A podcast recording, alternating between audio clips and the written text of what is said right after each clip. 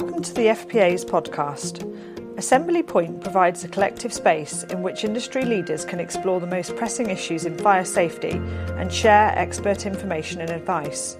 Join us for the 2023 summer series as we hear from some of the most respected figures in the industry and continue to move the debate on fire safety forwards by identifying ways to work together to improve standards. Please be aware that the views expressed by guests are their own and not necessarily those of the FPA. We hope you enjoy this episode. Hello, everybody. Welcome to the FPA's Assembly Point podcast, the concluding episode of the 2023 series. I'm Chris Miles, Commercial Director at the FPA, and today I'm delighted to be joined by two guests George Edwardes, the FPA's newly appointed Technical Director, and Andy Miller, Loss Control Engineering Technical Manager at Allianz. George and Andy, welcome and thank you both for taking the time to join me today. We're going to discuss a new fire safety assessment test for external cladding systems. That's been developed following a, a research project conducted by the FPA which looked at real world cladding fires and how they correspond with fire tests in laboratory situations.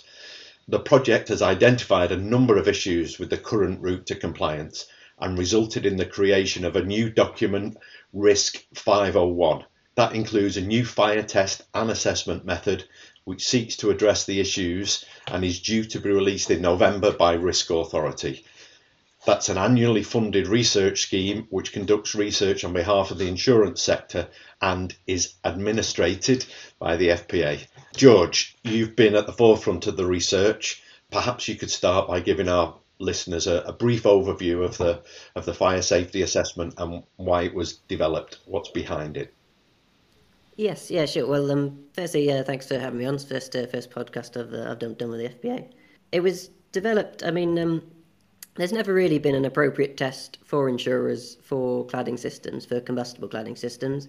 Yeah, there's the, there's the small scale test for non combustible systems, but for comparing the risks between combustible systems, there's never really been, been an appropriate test. You know, we've got BS 8414 and BR 135 at the moment, which have some relevance for, for life safety, but they're based on a, on a rate of fire spread. And the fundamental principle is a rate of fire spread of 15 minutes per floor up the outside of the building and um, it doesn't allow uh, a reader to, to, to differentiate between um, a system that's going to ignite and spread the entire building or a system which is going to ignite and then stop because of cavity barriers or just the inherent chemical principles. So there's nothing in there that lets you differentiate between systems. And, uh, and it's similar uh, on the small scale tests as well with the SBI test, which looks at a fire growth rate again, it's that's looking at systems which ignite and then uh, and then grow, but it doesn't tell you anything about the performance once it's spread away from the initial fire source, and and, and so yeah, there's been sort of a fundamental issue there. There's, there's nothing really appropriate for, for predicting property protection as to whether the system's going to engulf the entire building or uh, or if it's just going to ignite and, and burn a small section. And and Joe, following um, following Grenfell, there was a review of BS eight four one four. Did that not start to address some of the concerns? Yes. So the the so yeah, the one issue is the fundamental issue. The other is that yeah, there are there are several concerns with BS eight four one four and BR one three five. Um, a new version of eight four one four did come out in uh, in twenty twenty. No one's actually using that at the moment because of some, I guess, political issues. But um, yeah, there's um, uh, BR one three five is only available for use with the twenty fifteen version and the people who offer that, the, the building research establishment, have said that you know it's only applicable to the 2015 version. They haven't reviewed it for the 2020 version, and they said they can hand it over to BSI. BSI aren't ready to to take ownership of it, and um, they've set up a group for for discussing it, but no discussions actually happened yet, and they're waiting for some government research projects, and so this is this is sounding very very long down the line before before that actually gets going. So yeah, there was some very good work that went into the 2020 standard. Um, it's not not, not no one, no one can actually use it at the moment.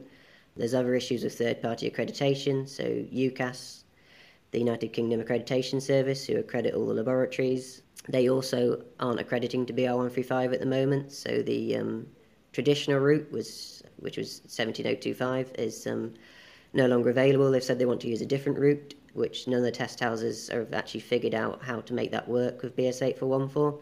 Um, and at the moment, um, there are no test houses third party accredited to do BR135 assessments. So, so be, before we go into the details of what, what we're looking at in the future, then, so we've got some fundamental issues, which you spoke about, some technical issues in the standard, some political issues. Sound, sounds a, a, a bit of a mess. And, and you talked about at the start insurers' perspective and, and, and whether that was well catered for. Andy, maybe I can come to you and, and if you answer kind of concerns about cladding systems and the testing methods, current routes to compliance, I suppose, from a from an insurance perspective. Yeah, thank you, Chris. Um, first of all, thank you for uh, having me on your podcast today. It is also my first time as well on an FPA podcast, but really happy to be here. So thank you for inviting me along. I think the first point I'd like to make is that, as a general view, the insurance in- industry do support and promote independent third-party testing and standards, whether that be for a product, a service, uh, installers, maintenance, and so on. Because we're always looking for an independent sort of framework we can trust and hang our hat on. But I think it has been clear for some time, and, and um, obviously this has been um, George has alluded to this already that you know the tragedy of Grenfell Tower, you know, has rightly focused minds, and there's been this ongoing debate about test standards and whether they're appropriate, particularly in the world of cladding systems. And you know, do the do the existing test standards um, involve real world scenarios, you know, such as service penetration, such as, you know, robust mechanical performance criteria being laid down for the panels themselves, you know, to make sure that when firefighting operations are in place, that they're not going to be falling off um, very quickly and, well, could be spreading the fire, but also danger to firefighters and also to um, those who are evacuating the building, perhaps. But all of these things, you know, around a real world um, scenario are crucial if we fully understand, I think, the impact of fire on the built environment and develop more robust buildings to keep both people and property safe. You know, it is the right thing to do as an industry uh, across all the stakeholders um, in this particular area. And you know, we're all on a journey with this. You know, whatever part we play in the wire, what in the wider fire safety industry. Okay. Yeah. Thanks. Thanks, Andy. Let's then look at so we, we've established there there are some some areas lacking, I suppose, in the current system. The FPA and the RISCAuthority, supported by the, the, the main insurers, looked at this and, and developed a, a, a new test regime, a new test and assessment regime. George, you've wrapped that up in a in a standard, if I can call it a standard, RISC 501 what what are the main without going too detailed technically what what are the main differences in in the proposed way forward with this with RISC 501 between the system we've got now and and the, the future? Yeah um, we're not going to call it a, uh, an official standard. It's, it's a test and um, test method and an assessment method um, combined. And i'll come on to, to, to why it's like that I know you don't want me to get um, too technical, but to explain the um, changes that, that we've made, I do need to explain uh, a bit more of the, the specific issues that have been highlighted with with the current test method. So there's issues with, with the fuel source that have been raised. You know, there's it's, it's, a, it's a large wooden wooden crib that's used at the moment, which which, which is a, a very large fire size. But there's, uh, you know, it was developed uh, 20 years ago. The standard came out in 2002, and, and most of the development work happened in the 90s. So there's questions over, you know, is that fuel load still relevant today? And, uh, and was it ever relevant um, when it was developed in the 90s? You know, what was the actual scientific basis behind that? You know, it's not, not published and, and, and we don't really know. Um, there's issues with the construction detailing. You know, uh, a lot of people have commented on how the way these systems uh, are built on uh, on buildings differs uh, completely to, to how it goes on a test rig.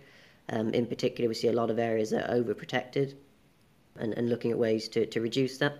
And also the consistency between tests. We can have systems with the same design principles that set up on uh, completely differently on different test rigs. There's lots of sort of options available to uh, to the installer and the system designer when they're testing as to how they want to interpret things, and, and that leads to a lot of variability between tests. There's uh, issues with the with the temperature criteria. I sort of mentioned again that the scientific background to that isn't really known. Um, you know, it's mentioned that is looking at a, rate of fire spread of 15 minutes per floor. But the background for where that 15 minutes came from is supposed to be based on, on, on the leapfrog effect. So um, it's comparing it to the effect of if, if one room ignited, flames come out the window and attack the room above, and then that room ignited, and flames come out and attack the room above. regardless of the cladding system. Uh, that would take about 15 minutes. So the goal was not to uh, not to increase that with the cladding systems, but um, again, the, the scientific background behind that hasn't been released, uh, even behind the, the, the 15 minute number. So so it's a bit unclear what, what, what that is all based on. And similarly, there's an exponential nature with cladding systems that, that you don't get with, with the leapfrog effect. The leapfrog effect, because um, it has to go up, reignite the room each time, it's, it's um, not quite as exponential as a cladding system, which as it spreads, the, the more it spreads, the faster it spreads. Mechanical performance, which, which Andy touched on as well, and, and we've um, seen uh, instances, and it's, it's regularly reported, of falling material interfering with firefighting operations, getting in the way, landing on firefighting equipment, fire engines, and things. And uh, obviously, it's quite easy to see how, how that could impact on, on both life safety and property protection. And, uh, and we see that reflected in the numbers. You know, when when it's reported that materials fallen and interfered with firefighting operations, there's about 16 times more more fatalities per incident. So so so we know it has a significant impact, and, and obviously theoretically, you know, it's, it's very easy to understand why that would be. Uh, there's um, smoke toxicity as well, sort of an emerging issue in in uh, in all areas of, of, fire safety, and, and was highlighted um, quite prominently at the, at the Grenfell Tower incident, and, and how that should be tackled. So that's that's something that we've been looking into and researching and, and finding ways to, to bring that forwards. There's availability of test information. I think there was there was two major issues uh, that were highlighted here. One was hiding failed test results. You know, there's, there's there's a lot of variance with fire tests, and you can repeatedly subject the same system to a test, and through test variance, and also, as I said, by slightly changing the way you do the test setup, not in a way that would reflect a real building, but just how you go about it. Um, and you can have several fails and then get a test pass. And although you've had several fails, so the expected result would be a fail for that system, um, only the one test pass gets reported. And so that, that's what everyone sees, and they don't really understand the, uh, the risk behind it because that information's masked. And the other issue is hiding um, successful test results. So the reports aren't, aren't widely shared, they're not publicly available. And there's there's clauses in, in BR one three five like the, the the results of, of the cladding system must be considered as part of the risk assessment for the building. But the report's often not shared with the fire risk assessor, so he's not able to consider all of the things that were mentioned in the test report. So, so, so I can I can see. Let me just dive a little bit deeper into that. I can see there's some technical changes, some additions, some modifications to how the test is conducted how just on the last two points, how does doing a different test affect whether the results are shared, whether the results are hidden? That's that's not addressed by doing a different test. Not not day and Well, it's uh, it's mandated um, in in the test standard that um, the results must be reported and several features uh, must be reported by the test house that's done it. So um, if you go on um, on test house websites at the moment. some of them are already doing that as uh, as part of a sort of goodwill thing. Um, in uh, in RISC 501, it's it's mandated uh, specifically what you must report and, and how systems must be described to go on there. And now all the things I mentioned we haven't addressed. We haven't addressed the um, the fuel load, which which I talked about, and that's because we, we wanted this test to be conducted alongside BS 8414. So you can do the traditional test, um, and while you're doing that, you, you include some additional clauses, which means you can you can do a RISC 501 classification at the same time. So this isn't sorry, George. This isn't in place of 8414. So 8414 goes completely and is replaced by uh, RISC 501. What you're saying is if you do a RISC 501 test, you would also be compliant with 8414 to satisfy current building regs, I suppose. Yes, yeah, correct. So yeah, any RISC 501 test would be compliant with 8414, but not necessarily the other way around because the additional clauses. So yeah, you, you could do it separately, but yeah, the the uh, the plan from our side was that people would do both at the same time, and then you'd get your life safety assessment and you'd get your property protection assessment as well. So, so that's from a, a test lab perspective, from a, an insurance perspective, Andy, what what what do you think needs to to be done differently by by other stakeholders rather than just us as the test lab or us, us as the advisors perhaps to manufacturers? Yes, that, that's quite a big question, isn't it, Chris? You've asked me there, but I think there's a couple of strands I'd, I'd like to um, sort of briefly mention. I think, yeah, certainly from um, our point of view in, in the insurance world, and, and first looking at building owners, um, you know, their architects in the construction industry, it is about early engagement with us um, is absolutely crucial when working towards maybe a new build, maybe um, a refurbishment program of an existing building, because in that way we can all work together towards the end result that we all want, which is a robust building that d- delivers business resilience um, for the building owner and, and, for all, and for all the interested parties, you know, including sort of firefighting in that respect. You know, to make sure that we, we do have uh, a building which has longevity you know, will be life safe, um, but will also have that additional sort of property protection in place. That means the building will stand up longer to fire and, and perhaps resist fire. Does that early engagement not happen now, Andy, or not enough? Well, I'm going to say, yeah, we, we do see some engagement. It's not as widespread as it should be.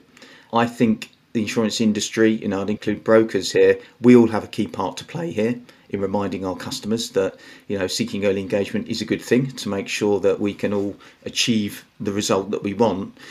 I mean, you know, the reason for doing this is nobody wants any surprises, do they?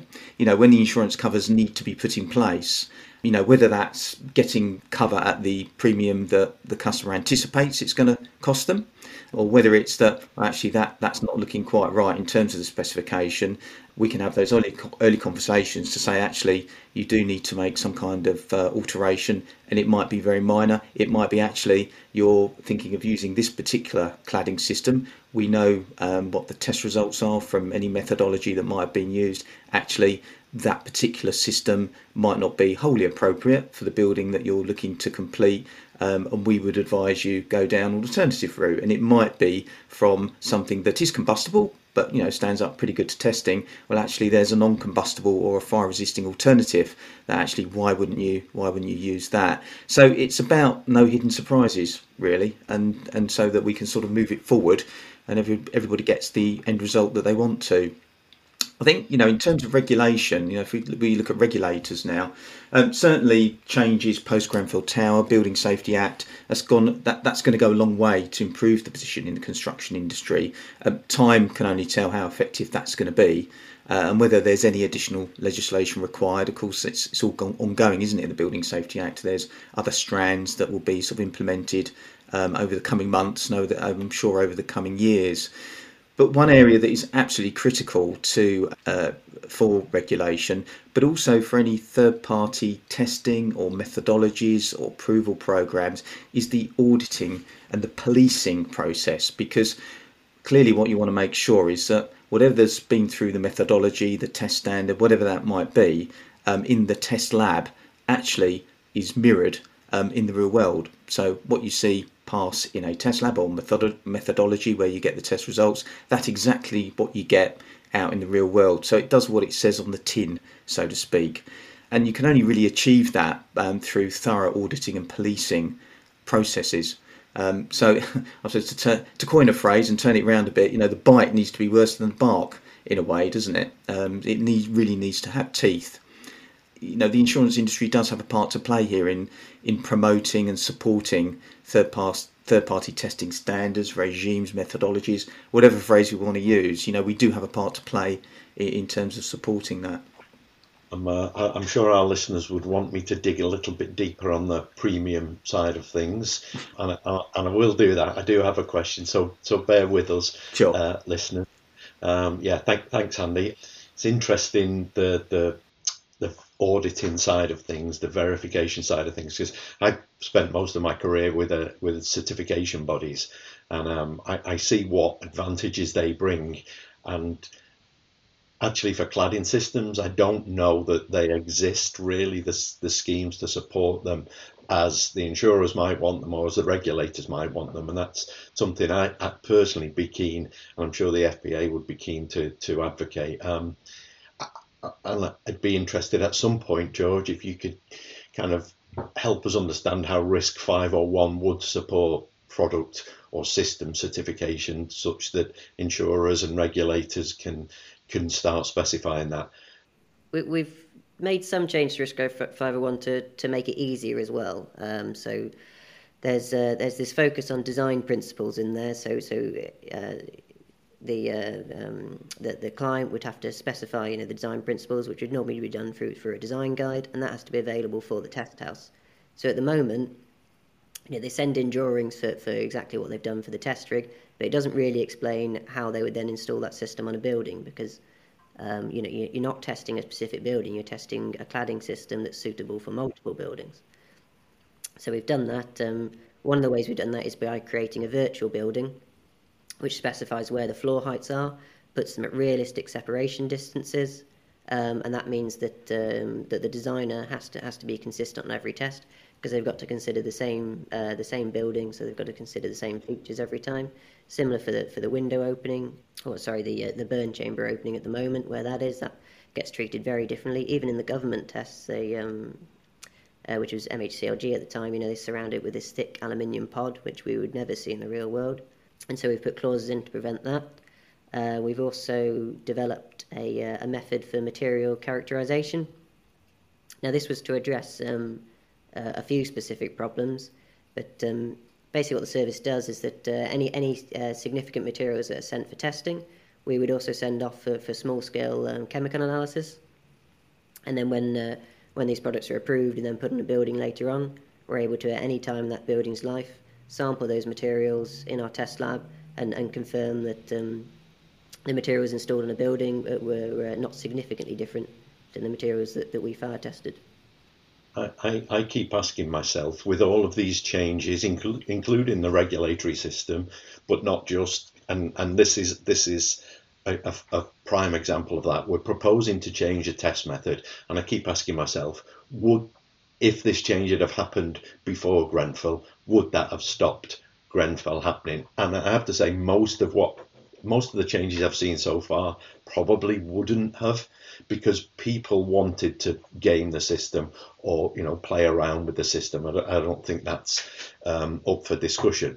But the material analysis that you just talked about, that seems to me to be a small aspect which really could have played a part if somebody had have checked by cutting off a small sample of what was delivered to site when it was being upgraded and done a check to say, is this still what was tested in uh, in the initial type tests? That perhaps at least has the possibility of being found out rather than somebody claiming this is of of this performance, this classification. It seems to me like a very easy change, which could come out of RISC 501 and then any specifications after it, uh, and any insurance requirements, any regulatory requirements it seems to me like a, a, a good step forward.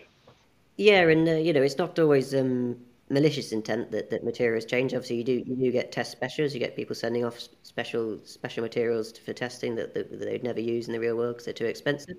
Uh, but you know, there's also continuous improvement that happens, and uh, small changes that people make to the product that they'll make every year doesn't necessitate retesting the product. But um, over time, these build up, and at some point, they should get it retested, but they don't quite realise when. And suddenly, the product's staying on the market, and it and it's significantly different to the um, product that was originally tested. And there's also um, sort of poor specification as well of products, which is something we've tried to tighten up. Is is the actual specification that goes in because, like I say, there is variability in products in terms of thickness and also the chemistry that goes on, and and and you know that's something that also needs to be tighter to prevent the materials on buildings performing completely differently to, to the ones in a test. So, so a question to, to either of you. I, I don't know who, who's best to answer answer this, but it almost sounds like utopia. This test method, then George, it's significant improvements on on what we've got right now. What once it's published, what's stopping us? What what challenges? What obstacles? is the construction industry going to face when when adopting this, and how can we how can we move cladding testing and certification forward easily from both perspectives, from yours, George, and perhaps from Andy's as well. Yeah, I'll, I'll, I'll go first. I, I, wouldn't say it was utopia. I mean, uh, prior to Grenfell, the FPA was um, uh, fully supportive of non-combustible materials on high-rise buildings and, and high-risk buildings and uh, and we still are. That's still the case. Still still fully supportive of non-combustible um, construction methods. But this was developed because you know people are using combustible um, uh, combustible materials, and, and there's uh, been a bit of a change of tone from the FPA in several sectors, um, which is, you know, instead of um, just saying, you know, we, we, don't support that, don't do that, we've tried to develop methods so that if people are doing things like building with combustible cladding, that we've got a way of, of uh, helping them make it safer, which is what this test standard would, would do. And, and, it, and similar with uh, sort of mass timber construction as well. You know, we've instead of just saying, you know, we don't support it, we don't, don't think it's safe, we've instead started doing research to, to try and find ways and encourage people to, if they are going to do it, to, to do it in, a safer manner than, than they were doing previously. In terms of the issues that people face, you know, there is there is there's much more constraints here on uh, on on the design and, and the construction of it, uh, which is going to be difficult for for, for clients who uh, they want to achieve that to meet. That will go forward to uh, to installers for the building, approvers, risk assessors, you know they they do need to understand all of the constraints that been put on. So that when it's on a building they, they understand that it's it's um, still the, the, the same as what was tested. But we have tried to make that much easier through the way the standard specified to make it much easier for people to understand exactly what was tested and what needs to be replicated on a building you know which features actually um, how, how do the design principles get interpreted I suppose. Okay. Thanks George. Andy do you see any benefits from an insurance perspective of going down this this modified route, and perhaps also the previous question: what what challenges would it would it bring? Yeah. Yeah, I, I think um, just picking up on the challenges point first, I, I think the key thing for me is that from sort of building industry perspective, they might see it as oh, yet another test methodology standard, whatever you want to call it, where it's going to cost us money to put it through that testing regime. So it's about the promotion of it. It's selling the benefits, isn't it, that uh, of this particular methodology um, and encouraging use of it. Now, I think that falls to all stakeholders. You know, if you feel there is real benefit in this uh, methodology, then uh, absolutely we, we, should be pushing it, shouldn't we? You know, everybody involved should be uh, should be promoting this. But that's my experience whenever um, a new test standard, a test methodology comes out, it can take time to gain momentum. And I think that's all about the promotion. It, it comes down to sort of regulation as well, doesn't it? You know, ref- referencing in regulation as a test methodology that can be used um, is always helpful because that puts it very much on the radar of the building industry. So that that's how I'd sum up my sort of experience um, in the past um, with some of the challenges around um, anything new, if you like, in this world. Coming on to uh, your other question, I think ultimately it, it, it must and it should, and I believe it will. You know, we can end up with more robust um, fire resilient buildings because we are looking at real world. So we are testing in the real world um, and, and you know seeing what those results are. And because if we're going, if we, are getting, we're getting there in that respect, then you know that does contribute to the overall resilience of a business. Um, so it might prevent what what might have been a very serious fire, um, you know, significantly disrupting those operations um, of that business. You know, as we know, um, you know, a significant fire can actually end a business, and and I think we know that can't remember what the latest stats are, but there is a figure, isn't there, that if you suffer a significant fire as a business, there's a very high percentage chance that um, you won't be able to recover from that. So, you know, providing more resilient, uh, greater resilience in building in the building stock has got to be a good thing um, for business, for insurers, for all interested stakeholders and also, you know, if you imagine um, a block of flats with, uh, you know, cladding uh, all up the outside of it, and uh, actually that building is much more resilient than it might otherwise have been designed to, then it does allow that sort of reoccupation of that building um, much quicker. So again, we get more resilience in the building, and of course that does reduce the cost of any temporary upheaval, um, both in human terms and also in financial terms. So I, I think just summing up what I've said there is that you know that this this may naturally help drive up property resilience standards across the building industry. Yeah, and you um, you, mentioned how uh, difficult it can be to get these standards going and things. That's uh, one of the reasons we've we've made this to be conducted alongside BS eight four one four, is to make that as easy as possible. You know, the, uh, I'm sure test houses there, there will be an additional charge for, for, for some of the additional processes and additional sensors required, um, but but it should be much easier to uh, to test test alongside. Uh, it's going to be freely available on our website. And the FPA, we're going to be offering it alongside any 8414 tests to um, Uh, so it should be should be a, an easy transition for, for people to include that alongside any test. You know, if if they um, if they want to prove that their system's got, got additional capabilities. I, have um, I'm not going to let Andy off lightly. I, I, he talked, he mentioned almost in passing earlier on about premiums, and he, he just also mentioned about the adoption of the new standard, and it's we all have to play our part. I'm pretty sure if if insurance organisations said, "Look, you're building this tall building, and if you could put a, a, a more a more robust cladding system on the outside, we'd give you a premium reduction. That would be a way to encourage people to do so. I, I don't know how it stands right now if somebody said it will be a completely non combustible cladding system, whether that has an influence or compared with, with, with something else that's proven in, in other ways. I guess so. So digging down into that question, then Andy, and sorry to put you on the on the spot what impact would something like this have on, on insurance premiums for buildings? Because that would be a, a driver for adoption. And follow on question, what more would insurers want to see to, to help out with their um, risk analysis on a, on, a, on a tall building? Okay, yeah. Um, no, that's a fair question, Chris, um, about premium. But as you'll know, I, I can't ever talk in specific terms. Um, each insurer will have its own appetite in respect of types of trade and buildings that they, they may insure. But if we if we talk in general terms, the, the sort of the more robust testing, uh, such as uh, RISC Five Zero One, it'll give the insurance industry greater confidence in its assessment of clad buildings against the potential for fire loss and consequently, you know, this would be reflected in the premium. I think it just comes back to the old sort of, uh, I suppose, the old point. The, the, old point. That's probably the wrong phrase to use, but the the the the point of insurance and and the, the general insurance principle that is those that contribute the greater risk to the pool. However, you set that criteria within the pool, you're going to pay the most premium. So if you are representing less risk, you'll generally pay less premium if that makes sense.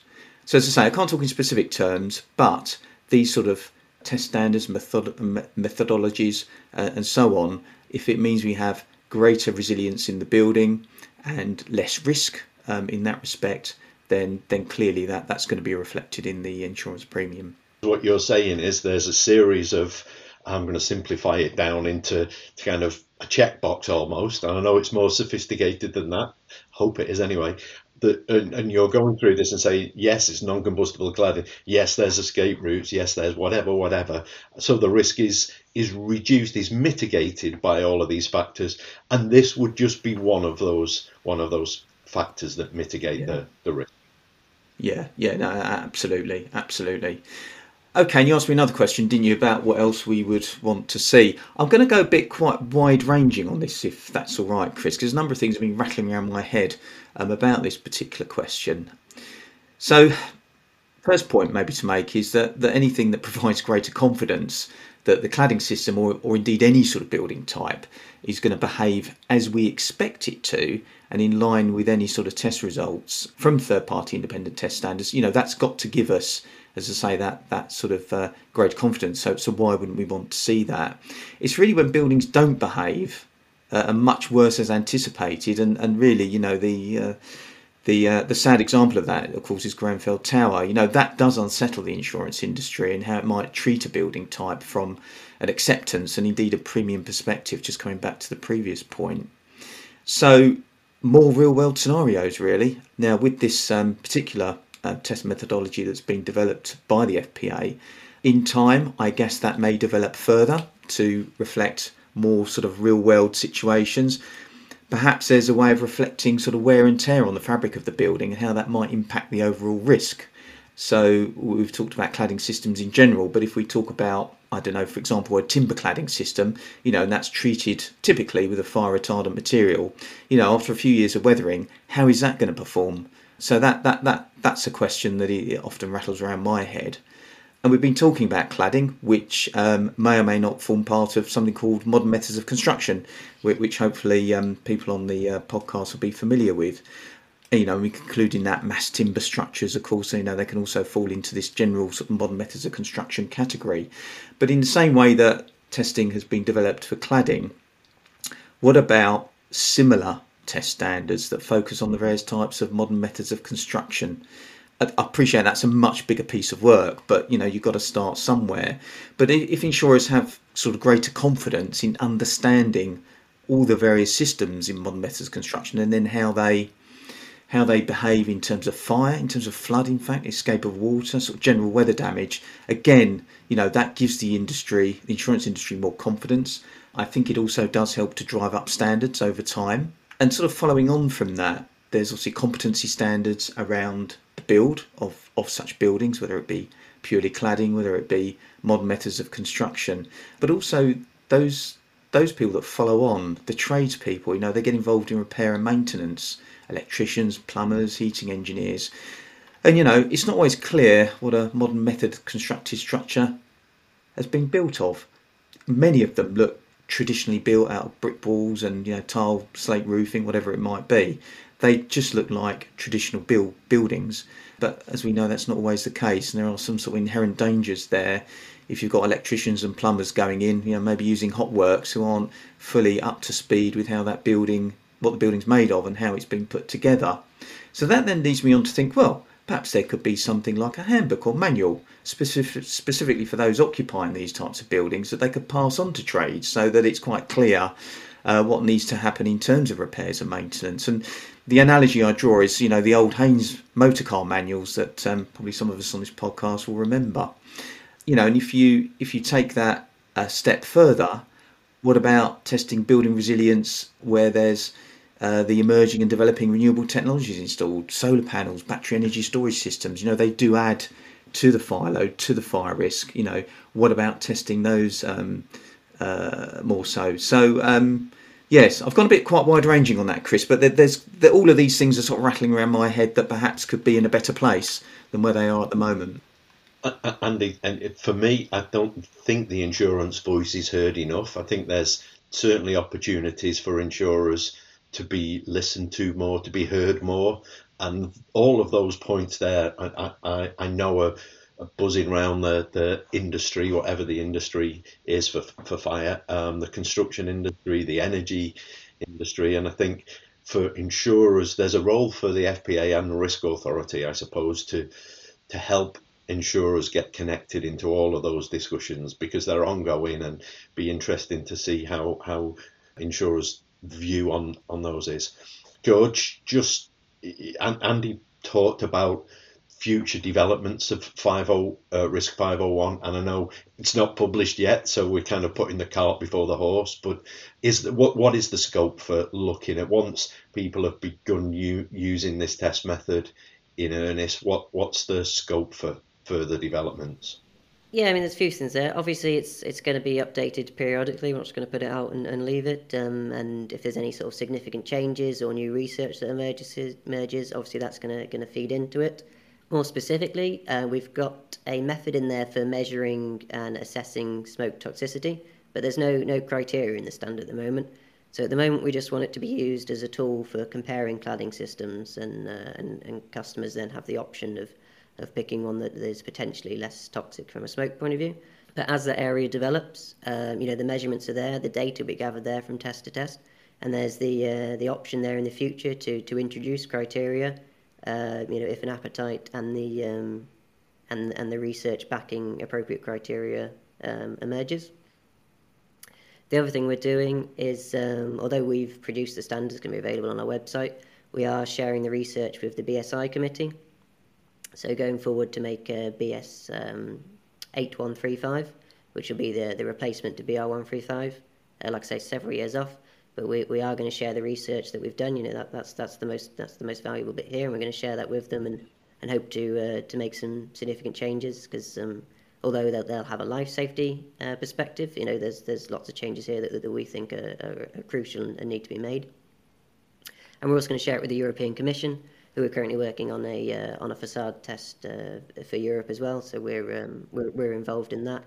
Um, it won't be adopted in, in the UK, but we're still going to share our, our research with them and hope to uh, improve fire safety across Europe. Interesting. It might be adopted in the UK. You never know where we're going with European standards, but yeah, it's good that BSI would be would be engaged because I think it helps certainly helps adoption if it's a British standard rather than than a I don't know a RISCAuthority document. Um, so that's good to see. I can't believe how quickly this time's gone. That's because Andy's talked so much and took up most of our, time.